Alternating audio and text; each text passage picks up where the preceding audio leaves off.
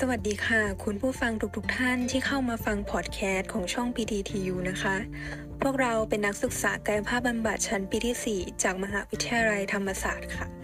โดยในวันนี้เนี่ย เราก็จะพาทุกคนนะคะมารู้จักกับโรคที่เป็นสาเหตุส่วนใหญ่ของการเสียชีวิต อันดับต้นๆของประชากรไทย และเราเนี่ยก็จะมาอธิบายให้ทุกคนนะคะ ได้รู้เท่าทัน และก็ทราบแนวทางในการป้องกันตนเองให้ปลอดภัยจากโรคนี้กันนะคะ ซึ่งนั่นก็คือโรคหลอดเลือดสมองหรือว่าโรคสโตกนั่นเองค่ะ โดยในหัวข้อที่เราจะมาพูดกันวันนี้นะคะ ก็จะเป็นเรื่องสโตกรู้ทันป้องกันได้ค่ะ คุณผู้ฟังรู้ไหมคะว่าสโตกเนี่ยคืออะไรเกิดขึ้นกับใครได้บ้างก่อนอื่นเลยนะคะโรคหลอดเลือดสมองหรือว่าโรคสโตกเนี่ยก็จะเกิดขึ้นเมื่อหลอดเลือดในสมองของเรามีการติดตัน หรือว่ามีการแตกอย่างเฉียบพลัน ทำให้การไหลเวียนของเลือดที่จะไปเลี้ยงสมองในส่วนนั้นเนี่ยมีการหยุดชะงักลง ก็จะส่งผลทำให้เนื้อสมองของเราถูกทำลายได้นะคะ เนื่องจากการที่มันขาดออกซิเจน หรือว่าขาดสารอาหารค่ะ โดยปกติแล้วสมองของคนเราเนี่ย แต่ละส่วนก็จะควบคุมการทำงานของร่างกายที่แตกต่างกันออกไป เมื่อส่วนใดส่วนหนึ่งถูกทำลายก็จะส่งผลต่อการทำหน้าที่ในส่วนนั้นๆนะคะก็อย่างเช่น ถ้าสมองในส่วน ควบคุมการเคลื่อนไหวของเราเสียหายเนี่ยการเดิน การควบคุมแขนขาหรือว่าการเคลื่อนไหวต่างๆ เนี่ย ก็จะส่งผลให้มีความผิดปกติ เราอาจจะเดินช้าลง เดินไม่มั่นคง หรือเราเอื้อมมือไปหยิบจับสิ่งของได้ยากลำบากขึ้นนะคะ ถึงแม้ว่าโรคหลอดเลือดสมองส่วนใหญ่นะคะ จะพบในคนที่มีอายุมาก เนื่องจากตัวหลอดเลือดเนี่ยมีการเสื่อมสภาพตามวัย แต่คุณผู้ฟังรู้ไหมคะว่า คนทุกเพศทุกวัยเนี่ยก็สามารถมีโอกาสที่จะเป็นโรคสโตรกได้เช่นกันค่ะ โดยผู้ป่วยที่เป็นโรคสโตรกนะคะ พบว่าผู้ที่มีอายุน้อยลงเนี่ยจะเป็นมากขึ้น เรื่อยๆ เลยนะคะ โดยก็จะเกิดกับผู้ที่มีอายุต่ำกว่า 50 ปีเนี่ยมากขึ้น โดยการเกิดสโตรกในกลุ่มผู้ที่อายุน้อยเนี่ยมักพบว่าจะเป็นโรคหลอดเลือดสมองขาดเลือดชนิดที่ไม่ทราบสาเหตุค่ะ ส่วนสาเหตุรองลงมานะคะ ก็คือการเกิดโรคหลอดเลือดสมองชนิดที่มีการตีบค่ะ และอันดับ 3 นะคะ คือการเกิดโรคสโตรกเนี่ยในภาวะริ่มเลือดหัวใจไหลไปอุดตันที่หลอดเลือดสมองค่ะ ซึ่งส่วนใหญ่ก็จะพบในผู้ป่วยที่มีลิ้นหัวใจตีบนะคะคุณผู้ฟังทุกคนรู้ไหมคะว่า stroke นั้นมีกี่ประเภท วันนี้เราก็จะมาอธิบายให้ทุกคนได้ทราบกันนะคะ ความผิดปกติของหลอดเลือดสมองที่ทำให้สมองขาดเลือด นั้นจะแบ่งออกเป็น 2 ประเภทนะคะ ซึ่งประเภทแรกนะคะคือโรคหลอดเลือดสมองชนิดขาดเลือด หรือเรียกว่า ischemic stroke ค่ะ ซึ่งเป็นโรคหลอดเลือดสมองที่พบได้มากกว่า 85%ของโรคหลอดเลือดสมองทั้งหมดเลยนะคะมันเกิดจากการที่ มีการอุดตันของหลอดเลือดนะคะ จนทำให้เลือดไปเลี้ยงสมองเราไม่เพียงพอค่ะ ส่วนใหญ่แล้วมักจะเกิดร่วมกับภาวะหลอดเลือดแดงแข็งนะคะ ซึ่งมีสาเหตุจากการที่มีไขมันไปเกาะตามผนังหลอดเลือดนะคะ จนทำให้เกิดเส้นเลือดแดงตีบแข็งโรคหลอดเลือดสมองชนิดนี้เนี่ยก็ยังสามารถแบ่งย่อยได้เป็นอีก 2 ชนิดนะคะ ซึ่งชนิดแรกก็จะเป็นโรค ลอดเลือดสมองที่เกิดจากภาวะหลอดเลือดสมองตีบนะคะ หรือ thrombotic stroke อันนี้เนี่ยเป็นผลมาจากการที่หลอดเลือดแดงแข็ง หรือเราเรียกว่า atherosclerosis เกิดจากภาวะที่ไขมันในเลือดสูงนะคะ มีความดันโลหิตสูง โรคเบาหวาน ก็จะทำให้ตัวเลือดเนี่ยไม่สามารถที่จะไหลเวียนไปยังสมองได้ค่ะ ชนิดที่ 2 ก็จะเป็นโรคหลอดเลือดสมองที่เกิดจากการอุดตันหรือ embolic stroke นะคะ เกิดจากการที่มีการอุดตันของหลอดเลือดจนทำให้เลือดเนี่ยไม่สามารถไหลเวียนไปยังที่สมองได้อย่างเพียงพอค่ะ ส่วนประเภทที่ 2 นะคะ ก็จะเป็นโรคหลอดเลือดสมองชนิด เลือดออกในสมอง หรือเรียกว่า hemorrhagic stroke นะคะ ซึ่งประเภทนี้นะคะก็จะเกิดจากภาวะที่หลอดเลือดสมองแตก หรือว่ามีการฉีกขาดทำให้เลือดเนี่ยรั่วไหลเข้าไปในเนื้อเยื่อสมองนะคะซึ่งโรคหลอดเลือดสมองประเภทนี้นะคะ ก็สามารถแบ่งย่อยได้เป็นอีก 2 ชนิดนะคะ ชนิดแรกเนี่ยก็จะเป็นโรคหลอดเลือดสมองป่งพอง ชนิดที่ 2 ก็จะเป็นโรคหลอดเลือดสมองผิดปกติ ที่เกิดจากความผิดปกติของหลอดเลือดสมองตั้งแต่กำเนิดนะคะ โดยทั้งนี้ทั้งนั้นนะคะ ก่อนที่จะเกิดโรคหลอดเลือดสมองขึ้นเนี่ยผู้ป่วยอาจจะพบอาการที่เรียกว่าภาวะสมองขาดเลือดชั่วขณะหรือ TIA ซึ่งก็เป็นภาวะที่สมองขาดเลือดไปเลี้ยงชั่วระยะเวลาหนึ่งนะคะ จากภาวะที่มีริ่มเลือดอุดตัน แต่ระยะนี้จะเกิดเพียงเวลาสั้นๆ ค่ะ ก่อนที่ริ่มเลือดจะมีการสลายตัวไป และก็จะกลับเข้าสู่ภาวะปกติค่ะ โดยอาการนี้นะคะถือว่าเป็นสัญญาณเริ่มต้นของโรคหลอดเลือดสมองค่ะ ดังนั้นนะคะ หากใครที่มีอาการดังกล่าว ก็ควรที่จะรีบไปพบแพทย์ให้เร็วที่สุดค่ะ ต่อไปนะคะจะพาทุกคนนะคะมารู้จักถึงสาเหตุและปัจจัยเสี่ยงของการเกิดโรคหลอดเลือดสมองหรือว่าสโตรกนั่นเองค่ะ โดยสาเหตุของโรคหลอดเลือดสมองนะคะ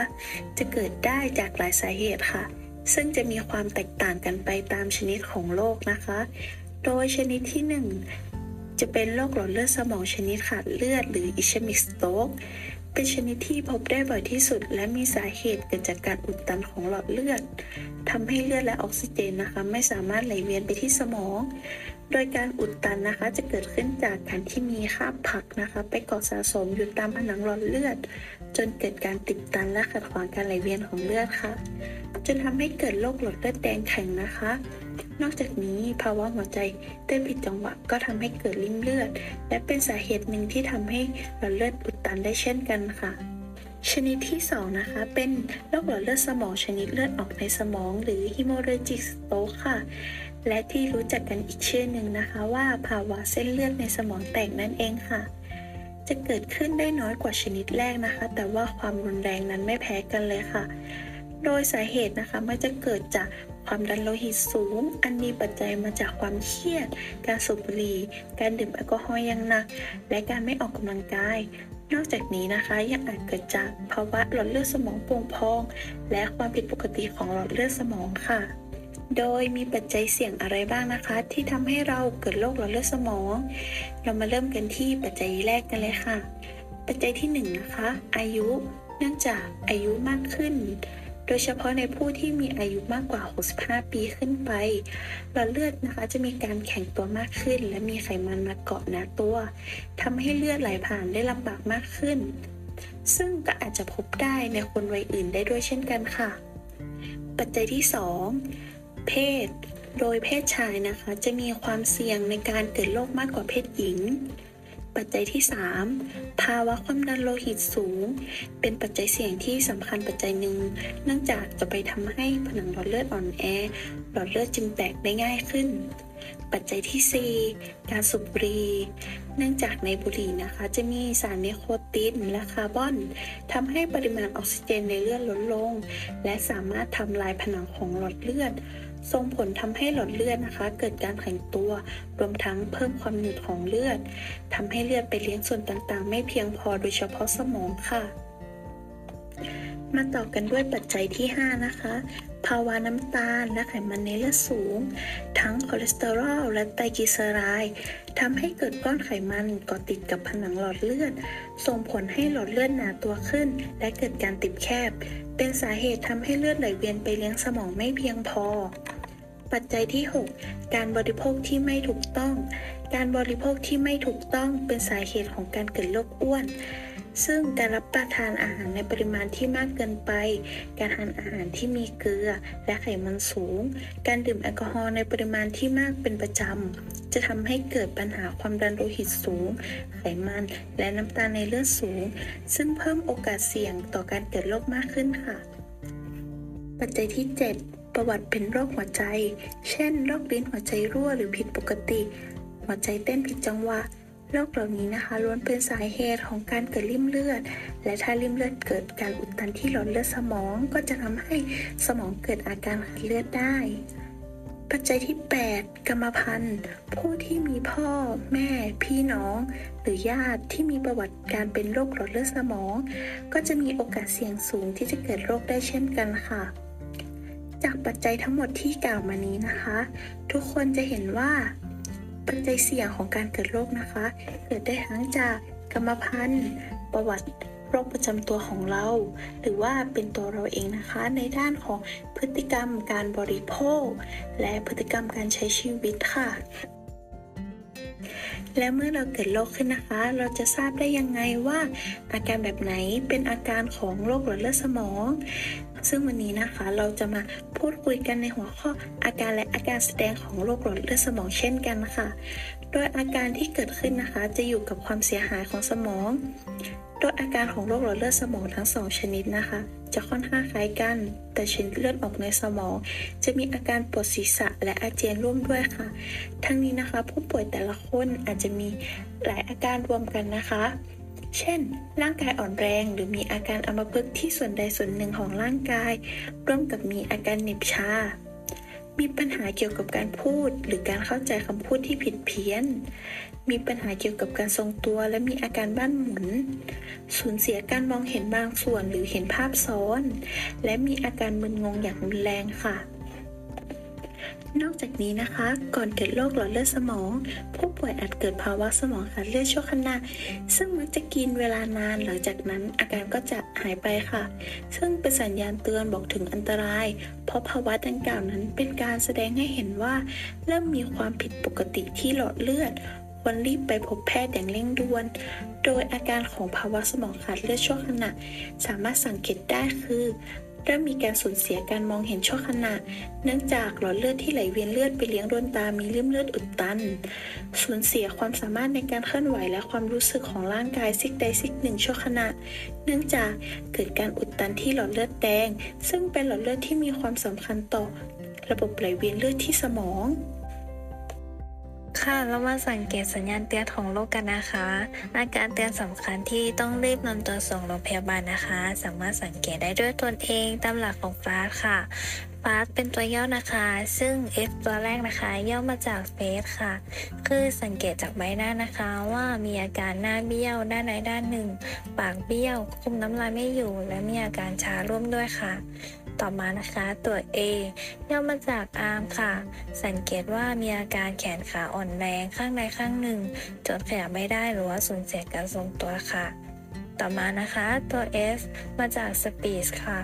จะมีอาการพูดไม่ชัด พูดไม่รู้เรื่องในบางรายนะคะ ไม่สามารถพูดได้เลยค่ะอีกทั้งยังเกิดความสับสนนะคะ ในคำพูดไม่ออกค่ะ หรือว่าไม่เข้าใจในคำสั่งของคำพูดนะคะ สุดท้ายตัว T ค่ะมาจาก Time หากเกิดอาการข้างต้นนะคะ หรือว่าในบางรายเนี่ยอาจจะหมดสติหรือว่าชักกระทันหันค่ะ ให้รีบนำตัวส่งโรงพยาบาลนะคะ ให้เร็วที่สุดเท่าที่จะทำได้ค่ะ ภายในเวลา 4 ชั่วโมงครึ่งนะคะ หรือว่า 270 นาทีค่ะ แพทย์อาจจะสามารถให้ยาสลายริ่มเลือดได้นะคะ ซึ่งทำให้มีโอกาสเนี่ยไม่เป็นอัมพฤกษ์อัมพาตได้ค่ะวิธีป้องกันโรคนะคะ ก็สามารถป้องกันได้ด้วยการลดความเสี่ยงที่ทำให้เกิดโรคค่ะ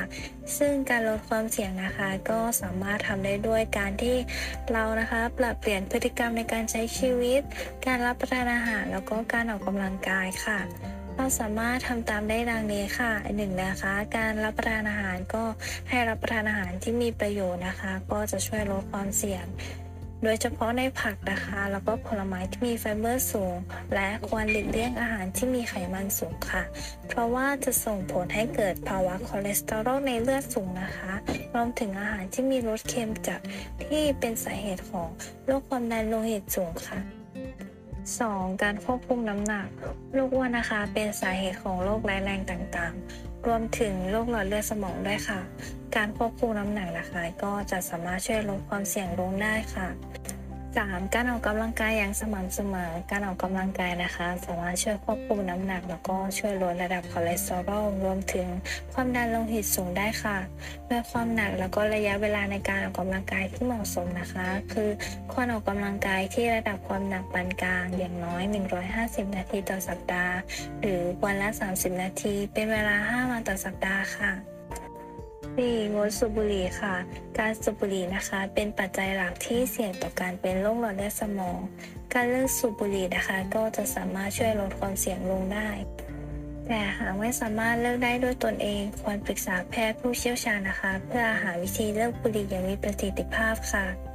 5. ควบคุมปริมาณการดื่มแอลกอฮอล์การดื่มเครื่องดื่มแอลกอฮอล์นะคะ ในปริมาณที่พอเหมาะก็จะช่วยลดความเสี่ยงของโรคได้ค่ะ แต่หากไม่ดื่มเลยก็จะดีที่สุด หากหลีกเลี่ยงไม่ได้นะคะ ก็สามารถดื่มได้ค่ะ แต่ควรดื่มในปริมาณที่แนะนำนะคะ คือผู้ชายไม่ควรเกินวันละ 2 แก้ว และผู้หญิงไม่ควรเกินวันละ 1 แก้วค่ะนอกจากนี้นะคะยังควรควบคุมปัจจัยเสี่ยงที่เกี่ยวข้องกับโรคหลอดเลือดโดยตรงค่ะ คือควบคุมระดับคอเลสเตอรอลควรตรวจวัดระดับไขมันในเลือดอย่างน้อย 6-12 เดือนนะคะ ควบคุมระดับความดันโลหิต การตรวจวัดความดันโลหิตอย่างสม่ำเสมอ จะช่วยควบคุมระดับความดันของโลหิตได้นะคะ ควบคุมระดับน้ำตาลในเลือดหากเป็นโรคเบาหวานอยู่แล้วจำเป็นต้องควบคุมระดับน้ำตาลในเลือด ปรับเปลี่ยนพฤติกรรมการรับประทานอาหาร และการใช้ชีวิต นอกจากนี้ควรรับประทานยาอย่างสม่ำเสมอจะช่วยควบคุมอาการได้ และทำให้มีความเสี่ยงเป็นโรคหลอดเลือดสมองลดลงค่ะ หากมีอาการของโรคหัวใจอยู่ก่อนแล้วควรเข้ารับการรักษาอย่างต่อเนื่อง ไม่ว่าจะเป็นการรับประทานยาและการผ่าตัด เพราะว่าการรักษาที่ดีจะช่วยลดความเสี่ยงของโรคหลอดเลือดสมองได้ค่ะสำหรับคนที่เคยเป็นโรคหลอดเลือดสมองแล้วนะคะ แพทย์จะให้การรักษาโดยการใช้ยานะคะ เพื่อป้องกันการกลับมาเป็นซ้ำแต่การใช้ยาเหล่านี้จำเป็นต้องมีการติดตามผลและใช้ภายใต้คำแนะนำของแพทย์อย่างเคร่งครัดค่ะ นื่องจากถ้ามีการใช้ยาที่ผิดมีความประมาทหรือว่าไม่มีการติดตามดูแลอย่างสม่ำเสมอนะคะ อาจเกิดภาวะแทรกซ้อนอย่างรุนแรงได้ค่ะ อาจเป็นอันตรายถึงแก่ชีวิตได้สำหรับวันนี้หวังว่าทุกคนจะได้รับความรู้และแนวทางป้องกันตัวเองเกี่ยวกับโรคหลอดเลือดสมองไม่มากก็น้อยนะคะ และหากใครที่มีอาการสงสัยว่าอาจเป็นโรคหลอดเลือดสมองได้ ให้รีบไปพบแพทย์ทันทีนะคะ อย่าลืมดูแลสุขภาพกันนะคะ ขอบคุณค่ะ